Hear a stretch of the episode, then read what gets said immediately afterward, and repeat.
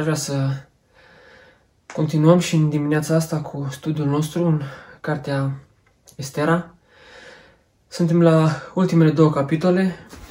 Aș vrea să le luăm pe acestea două împreună. Uh, veți vedea că capitolul 10 este un capitol mai scurt și în această idee aș vrea să le, să le abordăm împreună. De aceea vă invit să deschideți Scriptura, să vă uitați la uh, capitolele acestea, să le citiți și apoi să începem să ne uităm la să ne uităm la ele, să vedem ce putem să învățăm și în dimineața aceasta din textul Scripturii. Vă amintesc că am rămas săptămâna trecută în contextul în care deja împăratul dăduse uh, decretul, dăduse oportunitatea ca evrei să-și scape viața, să se apere, uh, legea pe care o duse împăratul nu se putea schimba, era o lege dată prin Haman, și anume aceea de a omorâ pe toți evreii. Legea aceasta nu se putea schimba conform legii mezilor și perșilor, așa că împăratul, la cererea Esterei, a fost nevoit ca să dea o altă poruncă, să-i dea autoritate lui Mardoheu și Esterei ca să dea o altă poruncă, întrucât cea din tâi dată prin Haman nu putea fi anulată. Așa că concluzia a fost în capitolul 17 din versetul 8, că în fiecare cetate, pretutindeni unde ajungea porunca împăratului și hotărârea lui au fost bucurie, veselie, o speție și sărbătoare. Iată că evreii au fost bucuroși de porunca care s-a dat, erau liberi, puteau să scape viața, puteau să lupte pentru viața lor de data aceasta uh, și toată aceasta era un motiv de sărbătoare. În capitolele 9 și 10, uh, capitolul 9 este unul mai lung, 10 puțin mai scurt, în aceste capitole veți vedea ce înseamnă efectiv aplicat în viața cuiva întristarea schimbată sau prefăcută în bucurie. Mereu și mereu, uitându-te în cartea Estera, vei vedea pe oamenii aceștia întristați, vei vedea pregoniți, vei vedea asupriți. Dar în aceste două capitole, ultimele două, vei vedea cum toată întristarea lor este prefăcută în bucurie. O să vezi cum Dumnezeu, după o perioadă, aduce bucuria în viața lor. Și asta aș vrea să, asta aș vrea să facem. Aș vrea să împărțim capitolele uh, 9 și 10, să le împărțim în trei. Prima parte, prima parte a capitolului 9 uh, este vorba despre apărarea evreilor. Veți vedea felul în care aceștia s-au apărat. Uh, apoi, a doua parte este despre sărbătoarea făcută în urma bucuriei, este sărbătoarea Purim. Deci este despre o sărbătoare dată în urma biruinței pe care au avut-o. Iar apoi, în capitolul 10, vom vedea înălțarea lui Mardoheu, capitolul 10 fiind unul scurt, doar, doar 3 versete. Așa că aș vrea să le luăm pe rând și aș vrea să ne uităm la uh, capitolul 9, versetele 1 la 16 și să vedem ce înseamnă apărarea evreilor.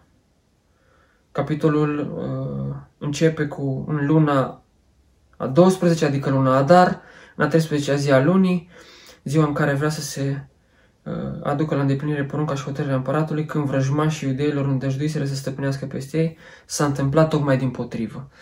Este clar ce se întâmplă aici și versetul 1 face un rezumat, dacă vreți, uh, al tot ceea ce se va întâmpla în aceste, în aceste două capitole. Practic, evreii se apără, este dat decretul, ei se apără, distrug pe vrăjmașii lor, Distrugerea aceasta este celebrată cu sărbătoarea Purim, Mardoheu este înălțat și este un final, uh, un final fericit. Evrei scapă cu viață, Mardoheu este uh, cinstit și este pus cel mai înalt om din, din împărăție. Acum, este cumva, dacă vreți, o parafrazare versetul acesta, acesta 1, uh, și un adevăr extins a ceea ce a spus lui Haman nevastă să vă aduceți aminte că în capitolul 6 nevastă să i-a spus că nu vei putea să stai împotriva evreilor. E ce se întâmplă aici este exact faptul că nimeni nu poate să stea împotriva acestui popor.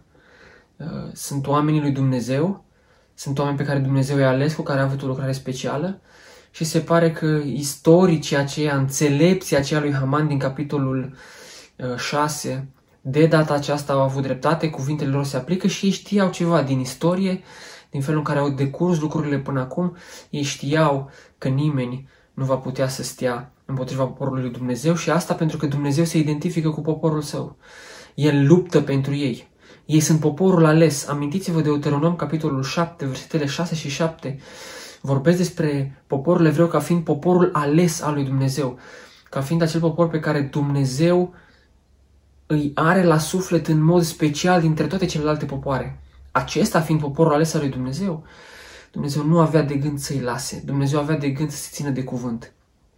Și înțelepția aceea despre care uh, Scriptura vorbește ca fiind apropiații lui Haman, când îi spun că nu va putea să stea împotriva lui Mardoheu și deci împotriva tuturor evreilor, ei știau ceva din istorie și au amintit cumva și mai ales având la îndemână cronicile și au amintit cumva mai împotriva acestor oameni nimeni n-a putut să stea vreodată. Dumnezeu s-a identificat cu ei. Dumnezeu a luptat pentru ei. Și concluzia este una clară. Dumnezeu se identifică cu poporul său, el este credincios promisiunilor lui, el nu uită. El nu uită ce a promis acestor oameni, da? Oamenii aceștia erau poporul lui, dar ei aveau un Dumnezeu neschimbător. Dumnezeu este cel care nu se schimbă, el se ține de cuvânt. Chiar și când poporul a fost necredincios. Observați că oamenii ăștia au rămas în robie de bunăvoie. Zorobabel s-a întors înapoi să construiască templul împreună cu 42.000 de oameni și restul, Marduheu și Estera și ceilalți care au rămas în capitala Susa și în ținuturile împăratului Ahasveros, oamenii ăștia nu s-au întors. De bunăvoie au rămas în robie. Cu toate că rămân de bunăvoie în robie, Dumnezeu rămâne credincios. Este fascinant să vezi un Dumnezeu credincios chiar și când tu ești necredincios. Și pentru aceasta am vrea să îi dăm glorie lui Dumnezeu, să vă amintiți de toate momentele în care ați fost necredincioși. Și totuși, chiar dacă tu ai fost, ai promis și nu te-ai ținut, Dumnezeu a rămas credincios. El a rămas aproape, a rămas aproape de oamenii lui. Dumnezeu este alături de ei. Nu-i părăsește. Și asta este un lucru foarte, foarte important. Apoi, un alt lucru important care se întâmplă aici, nu doar că Dumnezeu este conducătorul lor, este stăpânul lor, ceea ce este lucruri adevărate și foarte importante și Dumnezeu este credincios. Dar ce mai este important aici este faptul că oamenii ăștia vin cu pocăință și rugăciune. Ce se întâmplă în capitolele astea sunt și rezultatul, sau este și rezultatul rugăciunii, pocăinței, postului, investirii timpului într-o relație serioasă cu Dumnezeu. Amintiți-vă când au aflat de nenorocire, oamenii ăștia n-au disperat. Când au aflat de porunca lui Haman, groaznică care s-a dat și când au aflat că puteau să-și piardă viața cu familie, cu copii. Asta era o încercare teribilă. Copiii tăi să-ți moară, să-ți moară familia, să-ți moară tu, să-ți moară rudele. Toată lumea ar fi trebuit, toți evrei ar fi trebuit să moară. Era o încercare teribilă. În mijlocul acestei încercări teribile, oamenii ăștia se pun să postească și să se roage. Este fascinant să vezi cum încercarea, cumva suferința, îi apropie pe oameni de Dumnezeu. Cumva în toată perioada aceasta de încercare să nu disperi, dar să știi să vii să te apropii de Dumnezeu. Este extraordinar ce fac oamenii aceștia și ce se întâmplă aici este și rezultatul este și rezultatul rugăciunilor lor. Dumnezeu avea de gând să aducă eliberarea acestui popor, a hotărât să aducă eliberarea acestui popor prin rugăciunile lor, prin pocăința lor. Și observați că acestea sunt lucruri foarte importante. Rugăciunea și postul nu sunt niciodată lipsite de valoare. Rugăciunile după voia lui Dumnezeu, El le va asculta, El le va împlini. Cele care nu vor fi după voia lui Dumnezeu, cu siguranță că Dumnezeu nu le va împlini. Dar sunt o comunicare a noastră cu Dumnezeu de care suntem responsabili. Noi suntem datori să venim înainte lui Dumnezeu în rugăciune și am văzut în alte dăți uh, de ce este important să facem lucrul acesta. Apoi, vedeți cum pe ceilalți oameni apucă frica de iudei. Deci este clar, Dumnezeu este puternic și intervine și lucrează, rugăciunile lor sunt la lucru, toată suferința lor este prefăcută acum în bucurie. Versetele 5 uh, uh, încolo, iudeii se apără și toți cei care au vrut să-i omoare acum sunt omorâți de iudei, inclusiv fiul lui Haman. Uh, în versetele 10 ni se vorbește despre fiul lui Haman care sunt, sunt uciși.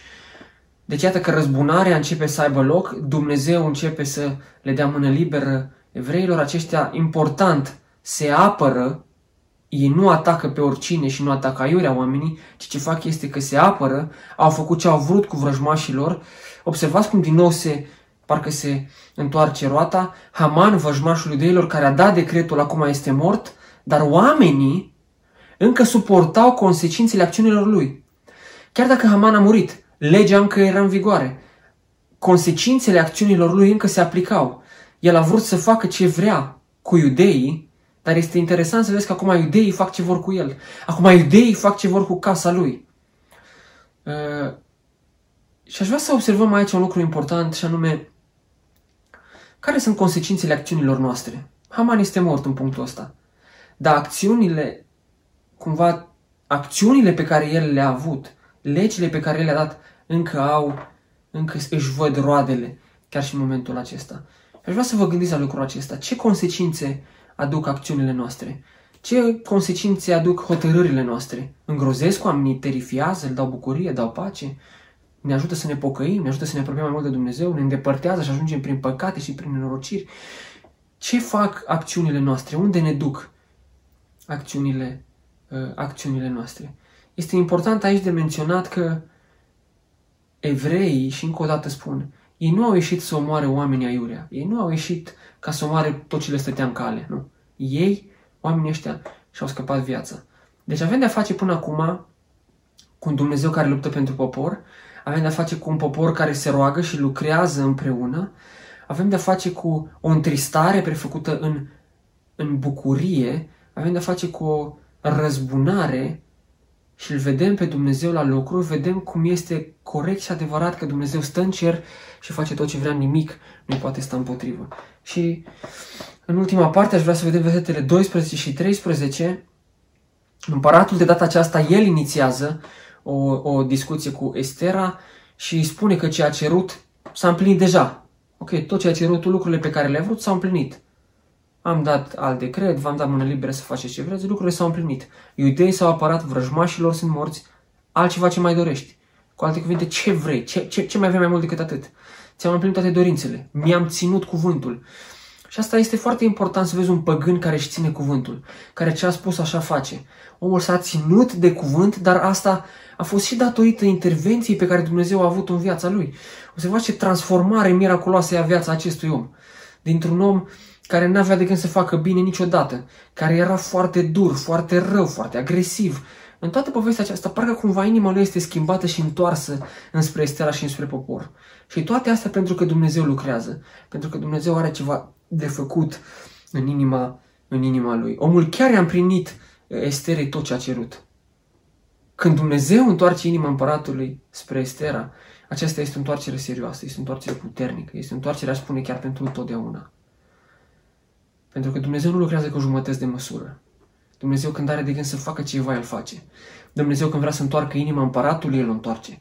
Dumnezeu când vrea să trimită o boală sau o nenorocire într-o familie sau o încercare, Dumnezeu când o trimite, El o trimite, dar când vrea să o oprească, o oprește, dar dacă vrea să o mai lasă, o mai lasă. Este Dumnezeu la tot puternic care poate să facă ce vrea El. Pentru că El este în cer, noi suntem pe pământ, El este Creatorul și susținătorul. Și acum Estera mare rugăminte, o cerere și anume vrea să-i spânzure public pe fiul lui Haman. Și este interesant, dacă te vei uita înapoi în primele versete din capitolul 9, cum ar fi versetele 7, 8, 9, 10, o să vezi că fiul lui Haman a fost deja omorâți. De ce vrea Estera să-i mai spânzure acum? Ok, ăștia erau morți deja, consecințele acțiunilor lor cumva uh, s-au terminat, în sensul că ei nu mai puteau împlini ceea ce tatăl lor a început, nu mai putea fi trimis mai departe prin ei, ei au fost omorâți, de ce vrea să-i spânzure? Și aceasta este un semn public pe care Estera vrea să-l facă, ea cere voie de la împărat, lasă-mă să-i spânzur public după ce sunt morți, pentru ca să-i fac de rușine. Pentru ca să se vadă cât de răi au fost oamenii ăștia și ce au vrut să facă. Dacă nu aveai parte de o îngropare, de o înmormântare, cum aveau parte alți oameni în pământ, ci din potrivă erai spânzurat în văzul tuturor, aceasta era o rușine publică. Ce voia să facă Estera era să-i expune pe oamenii ăștia public, să arate cine sunt și să-i facă de rușine în mod public, dar mai mult decât atât, avea să transmită un mesaj și anume răul, răul a fost învins. Fiul lui Haman, tatăl lor, a fost învins. Ce este trist aici este că însuși tatăl lor i-a condus pe acești oameni la finalul ăsta așa de tragic. Tatăl lor a fost cel care nu s-a gândit la ei. El spune cu cuvintele lui în capitolele anterioare că pentru el fiii lui nu sunt importanți, că pentru el averea lui nu este importantă, că pentru el nimic nu este important. Ce îl contează pentru el este să-l vadă pe Mardoheu omorât. Nimic nu-l interesa altceva. Ce au văzut copiii ăștia acasă la tata lor? Ce au văzut copiii ăștia în familia lor? Când mama îl sfătuiește pe tata, du-te spânzurul pe Mardoheu. Când mama îl sfătuiește pe tata, du-te și construiește și fă un plan de răzbunare. Copiii ăștia au crescut într-un mediu toxic. N-au avut ce să învețe de la părinții lor. Consecințele, cumva, a ceea ce au învățat de la părinții lor au fost unele dramatice pentru ei. De aceea cred că este foarte, foarte, foarte important pentru fiecare dintre noi. Absolut că Dumnezeu este în control și Dumnezeu ține toate lucrurile în mâna Lui, dar asta nu înseamnă că noi nu avem partea noastră de responsabilitate. Și în contextul în care suntem responsabili, este important, deosebit de important, felul în care noi ne creștem copiii. Ce învață ei de la noi? Ce văd ei de la noi? Cum văd ei că trăim? Cum văd ei că ne purtăm? Ce o sfătuiește tata pe mama? Sau invers? Cum au ei discuțiile în casă? Ce văd copiii ăștia la noi? Ei când o să fie mari, când o să fie membri în biserici, când o să aibă familiile lor, ce o să trăiască? Cum o să se poarte? Ce o să aplice? O să se poarte cum l-au văzut pe tata? Nervos, agitat, supărat, într-una urla, într-una nu știa să se poarte, nu se ruga, nu citea din Biblie. Cum l-au văzut ei pe tata că se poartă? Și este, cred că, foarte important aici exemplul pe care noi îl dăm mai departe copiilor noștri. Ce face aici Estera, cu alte cuvinte, cerând să-i expună public, după ce au fost omorâți deja fiul lui Haman, este că Estera duce cumva până la sfârșit, împlinește porunca de a-l nimici pe Agag, străbunicul lui Haman. Vă amintesc, Haman se trăgea din Agag. Dacă vreți să știți cine erau oamenii ăștia, cine erau maleciții și poporul din care se trăgea uh, Haman, citiți cartea 1 Samuel, ajunge să citim capitolele 13, 14, 15 și vom vedea cine sunt oamenii ăștia și ce au făcut uh, ce au făcut oamenii aceștia, cum s-au purtat, cât de răi au fost și cum Dumnezeu a poruncit lui Saul să-i nimicească de pe fața pământului. În 1 Samuel, capitolul 15, uh, prin Samuel, Dumnezeu îi poruncește lui Saul să-i nimicească pe oamenii ăștia de pe fața pământului, pe Agag și tot neamul lor, tot amaleciții. Saul nu este ascultător, Saul nu face asta. Saul vine înapoi și spune că eu nimici pe toți. Și când Samuel întreabă, dar ce se aude, uh, spune, da, mai păstra cu viață pe împăratul lor și câteva oi. Și pentru fapta aceasta lui Saul, Dumnezeu leapă de împărat. Consecința neascultării este una teribilă. Saul nu va mai fi împărat niciodată. Viața lui va coborâ, va fi pe o pantă descendentă din momentul acela, pentru că nu a ascultat de cuvântul Domnului. Și Samuel îi spune atunci, pentru că n-ai ascultat de cuvântul Domnului, Dumnezeu te leapă de astăzi ca împărat. Sunt mai importante jerfele, din punctul tău de vedere, decât ascultarea de glasul Domnului? Îl ceartă pe Saul acolo și Saul nu are ce răspunde. Consecința este îndepărtarea. Consecința este că Gag trăiește, că naște în continuare fi și fiice și că unul dintre nepoții lui va fi Haman, care duce mai departe ura aceasta față de evrei și toată ura aceasta o vedem în capitolele acestea din Cartea Estera. Ura aceasta lui Haman față de evrei este oprită în momentul acesta și Estera duce la îndeplinire ceea ce ar fi trebuit să ducă Saul. Să-i șteargă de pe fața pământului. Poate că vă veți gândi, mă, ce dur a fost tot planul ăsta. Cum Estera, cum oamenii ăștia, cum evreii ăștia au omorât pe toți copiii lui Haman? În primul rând, toți copiii aceștia lui Haman i-au atacat pe evrei. Atacându-i, evreii au avut dreptul să-și scape viața. Ei nu s-au dus ea pe fiul lui Haman să omoare pe toți numai așa de dragul de omorâ, ci ei și-au apărat viața. Asta în primul rând. Și în al doilea rând, oamenii aceștia erau de o răutate deosebită, de o răutate rară. Erau de o răutate ca și tatelor, ca și bunicul lor, ca și străbunicul lor Agag. Oamenii ăștia erau antisemiți, parcă prin natura lor. Ei voiau să-i distrugă pe evrei. Așa că Estera ce face este că pune capăt acestui plan, că pune capăt acestei linii genealogice și ce aș vrea să reținem de aici este că mai devreme sau mai târziu Dumnezeu întotdeauna își va duce planurile la îndeplinire. Saul a fost pedepsit. El n-a fost în stare să ducă planul până la bun sfârșit. Dar peste ani și zeci de ani este o Estera și este un popor și este un Mardoheu care duc porunca lui Dumnezeu la bun sfârșit și la îndeplinire. Și aș vrea să învățăm de aici este că planul lui Dumnezeu se va împlini oricum. Dragii mei, faptul că nu s-a întâmplat acum când ai cerut tu, faptul că n-ai văzut tu acum întâmplându-se poate ceva anume ce ți-ai dorit, faptul că Dumnezeu n-a pedepsit, faptul că Dumnezeu n-a făcut cu tare sau cu tare lucru acum sau că n-ai văzut sau că nu s-a întâmplat când ți-ai dorit, asta nu înseamnă că planul lui Dumnezeu nu va merge la bun sfârșit. Dumnezeu nu uită, Dumnezeu n-a plecat în vacanță, Dumnezeu nu este în concediu pe undeva și și-a adus aminte cândva și s-a întors înapoi. Nu. Dumnezeu stăpânește, El este în cer și guvernează toate lucrurile non-stop. El nu doarme, El nu uită, nu scapă lucrurile din vedere. Își va duce planurile la îndeplinire. Cu un astfel de Dumnezeu aș vrea să trăiești. Cu un astfel de Dumnezeu aș vrea să fii în minte și de un astfel de Dumnezeu aș vrea să te bucuri. Ăsta era Dumnezeul evreilor. Este ăsta Dumnezeul care poate să facă minuni? Este acesta Dumnezeul din viața ta? Dacă mergi mai departe, vei vedea că capitolul 9 se termină. Am văzut răzbunarea, am văzut apărarea evreilor, am văzut nimicirea liniei genealogice a lui Haman, l-am văzut pe Dumnezeu ducându-și la îndeplinire planul ca un suveran creator desăvârșit. Am văzut un popor care culege ceea ce a semănat, a semănat rugăciune și poți culege roadele acestei atitudini, acestei pocăințe. Și apoi vom vedea în versetele 17 la 32 sărbătoarea. În sfârșit, fiii lui Haman sunt omorâți, Haman este omorât, cei care voiau să le, ia, să le ia viața sunt omorâți și în sfârșit vine timpul pentru sărbătoare. Sărbătoarea aceasta cuprindea câteva lucruri, erau câțiva pași care trebuiau respectați, porunca aceasta pe care o dăm Adoheu cuprinde câțiva pași. În primul rând, versetele 21-28, uh, ea trebuia sărbată în fiecare an, era o poruncă perpetuă, ea trebuia sărbată de fiecare dată în fiecare an. În al doilea rând, trebuia să-și amintească întristarea prefăcută în bucurie, de aceea am intitulat și episodul acesta sau capitolul acesta ultim, Întristare prefăcută în bucurie. Ei trebuiau să-și amintească cum Dumnezeu i-a scăpat din mâna vrăjmașilor lor și din mâna răului Haman. Apoi trebuia să facă un ospăț, trebuia să dea o petrecere, Citiți versetele acestea 17 la 32 și veți vedea lucrul ăsta.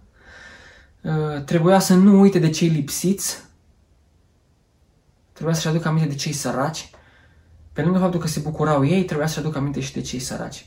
Deci, iată patru lucruri importante pe care oamenii ăștia trebuia să-și le aducă aminte cu, cu privire la această sărbătoare. Evreii fac asta până în ziua de astăzi. Dacă veți citi despre tradițiile lor, veți vedea că sărbătoarea aceasta este o sărbătoare ținută cu strictețe încă și în ziua de astăzi.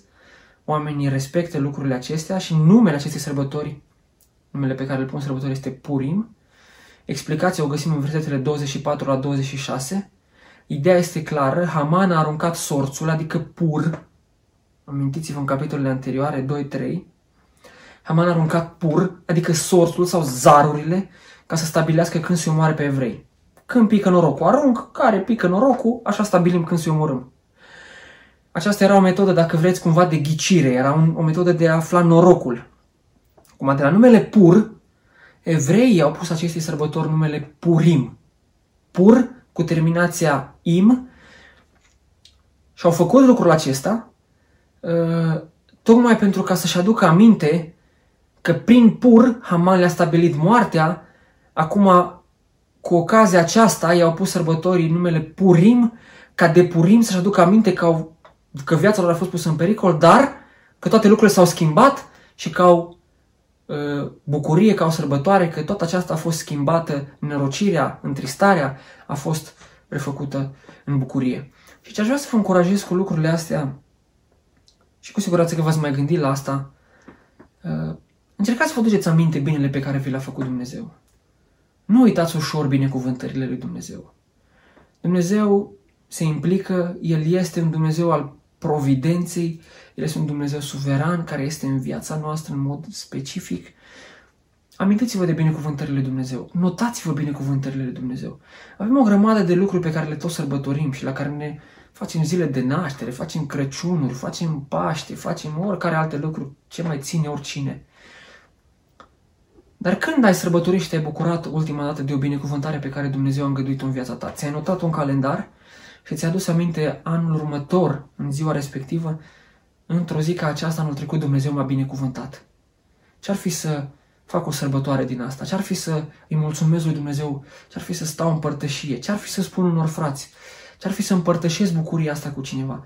Ce-ar fi să sărbătoresc cumva binecuvântările pe care uh, le-a îngăduit Dumnezeu în viața mea? De aceea nu trece, nu trece ușor peste binecuvântările lui Dumnezeu, nu le trece ușor cu vederea. Ce fac aici oamenii ăștia este că nu trec ușor cu vederea și își aduc aminte până în ziua de astăzi binecuvântările lui Dumnezeu. Apoi capitolul, uh, capitolul 9 se încheie. Ați văzut uh, în capitolul acesta răzbunarea, apărarea evreilor, întristarea aceasta prefăcută în bucurie, care culminează cu capitolul 10, care cuprinde doar trei versete, unde se vede foarte, foarte bine înălțarea, înălțarea lui Mardoheu. Ce se întâmplă aici este că Mardoheu ajunge la conducere, ajunge să fie al doilea din împărăție.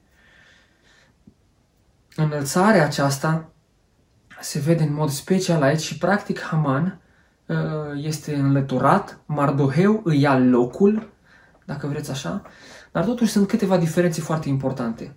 Numărul 2 în împărăție a fost și Haman, acum numărul 2 în împărăție este Mardoheu.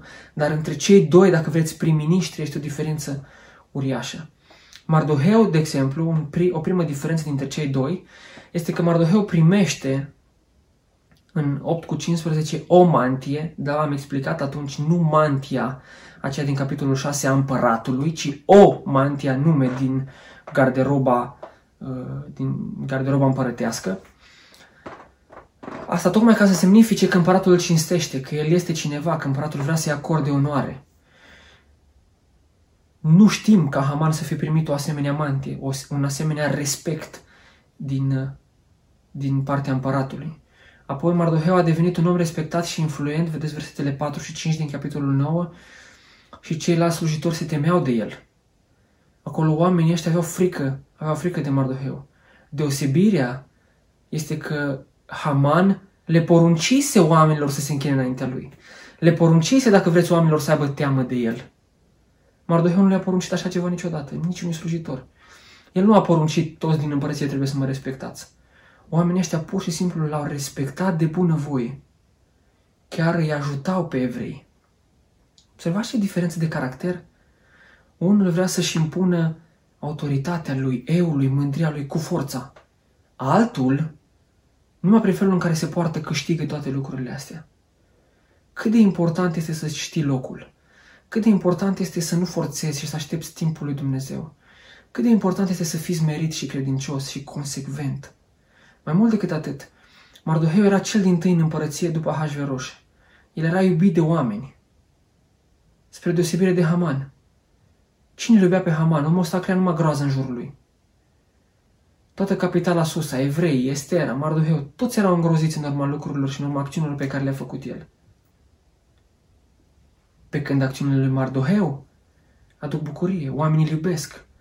Observați cum atunci când înalță Dumnezeu care este atitudinea oamenilor din jur, parcă totul este natural, parcă totul creează o anumită bucurie, o anumită atitudine corectă înaintea înaintea lui Dumnezeu. Mardoheu a făcut în special două lucruri. În capitolul 10 cu 3 ne este descris lucrul acesta. A căutat binele poporului și fericirea întregului său neam. Binele poporului și fericirea întregului său neam. Omul ăsta nu a fost egoist. Lui nu i-a păsat doar de oamenii lui, dar i-a păsat de întreg poporul, i-a păsat de împărăție, i-a păsat de Hashverosh atât de mult încât a ajuns să îi scape viața. Iată că lucrurile și diferența dintre acești oameni este una majoră. Unul este iubit de popor, altul este urât. Unul este înălțat în mod natural, altul se înalță el singur, forțat.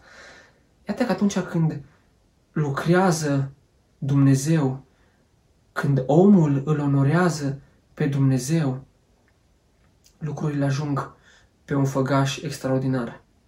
Îi pasă de cei din jurul lui, lui Mardoheu, dar mai ales Mardoheu îl onorează pe Dumnezeu prin trăirea lui și asta se vede, el nu s-a închinat niciodată înaintea lui Haman.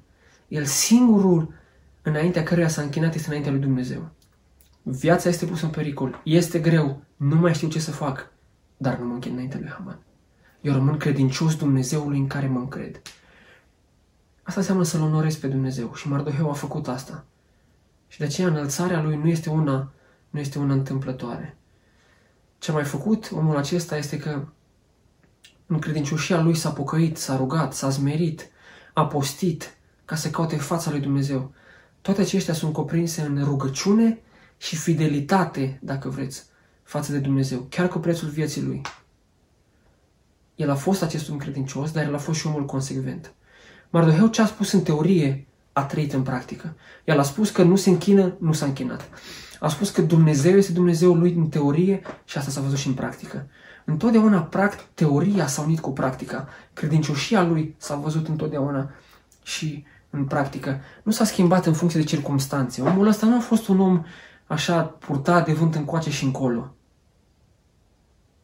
Să cumva să joci cu cine plătește mai mult. În situația asta, Haman poate să-mi ia viața, ok, mă aliez cu el ca să cad bine. Dar eu sunt credincios lui Dumnezeu, Dumnezeu îmi știe inima. Uh, am ajuns să trec prin încercare, a, dacă trec prin încercare, atunci mă prietenesc cu Dumnezeu. Doamne, știi, uite, am venit la tine, că știi cum e greu și am venit să ne rugăm și de data asta vrem să ne alim cu tine. Și tu într-una ești inconsecvent. Tu ești când cu Dumnezeu, când cu alte lucruri care ți-e convin. Nu reușești să stai aproape de Dumnezeu. Nu a fost acest, acest lucru valabil și în viața lui Mardoheu. Din potrivă, credincios și consecvent până la sfârșit. Și omul credincios și consecvent a ajuns să fie binecuvântat. De aceea vă încurajez, nu fi cu două fețe. Nu juca la două capete. Nu te juca de apocăința. Nu te juca de apocăința. Nu crede că dacă astăzi ți-e bine și poți să faci mecherie și să învârți lucrurile, Dumnezeu a dormit și e în vacanță și nu vede ce faci. Nu-ți permite să faci lucruri, nu-ți permite să te joci și să fii un bajucoritor. Fii credincios, fii pocăit, fii consecvent. Roagă-te și pocăiește-te, stai aproape de Dumnezeu. Va veni vremea când vei vrea să vii să te pui în genunchi, când vei vrea să vii să stai pe genunchi înainte de Dumnezeu și să implori mila și ajutorul Său. Dar până acum ai mai făcut-o? Păi, Doamne, știi, până acum mi-a fost bine și am cam uitat de Tine. Nu a fost omul ăsta și Mardoheu. El a fost omul serios. Și omul acesta serios, smerit, consecvent, credincios, omul răbdător, a fost și omul binecuvântat de Dumnezeu. Observați cum providența lui Dumnezeu se vede de la început până la sfârșitul acestei cărți. Vă spuneam de firul acesta roșu care se bate toată cartea. Aș vrea să vă reamintesc definiția. Providenția divină se referă la Dumnezeu care își îngrijește, da? susține, întreține, păstrează creația, intervenind în fiecare eveniment din universul acesta și direcționând lucrurile în lume ca să ajungă exact acolo unde a hotărât El. Dumnezeu intervine minuțios în toate evenimentele din istorie, în așa fel încât să ajungă exact, fără excepție, la finalul hotărât de El. Dumnezeu a hotărât finalul acesta cu poporul evreu de la bun început, dinainte ca ei să fie născut. Dumnezeu a hotărât ca să existe un Mardoheu, a hotărât ca să existe o Estera, a hotărât ca să lase încercarea în viața lor, a hotărât ca să lase un ahasveroș acolo, care se provoace și care se pună la test. Dumnezeu a hotărât ca oamenii ăștia să vină să se pocăiască și Dumnezeu a hotărât ca să le asculte rugăciunea și să lucreze prin rugăciunea lor și să-și aducă îndeplinirile la bun sfârșit prin rugăciunea acestor oameni. A intervenit Dumnezeu, a intervenit, a lucrat, a lucrat într-un mod extraordinar. Acesta este Dumnezeul nostru, dragii mei. Aș vrea într-un astfel de Dumnezeu să vă încurajez să vă încredeți, pe un astfel de Dumnezeu să-L iubiți, pe un astfel de Dumnezeu să îl cinstiți în viața voastră și acum, la sfârșit de carte Estera, vă încurajez, nu vă permite să trăiți oricum. Nu vă permiteți și cum merge și așa. Haideți să fim consecvenți. Haideți să fim credincioși. Indiferent de situațiile prin care am trece, indiferent de încercări și de suferințe și oricât de dureroase ar fi.